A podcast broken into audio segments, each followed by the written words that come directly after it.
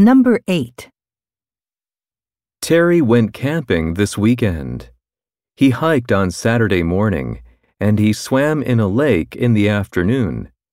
The next day, he did some fishing in the morning. Then, in the afternoon, he drove home. Question. When did Terry go fishing? Terry went camping this weekend.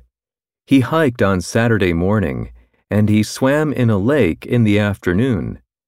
The next day, he did some fishing in the morning. Then, in the afternoon, he drove home. Question. When did Terry go fishing?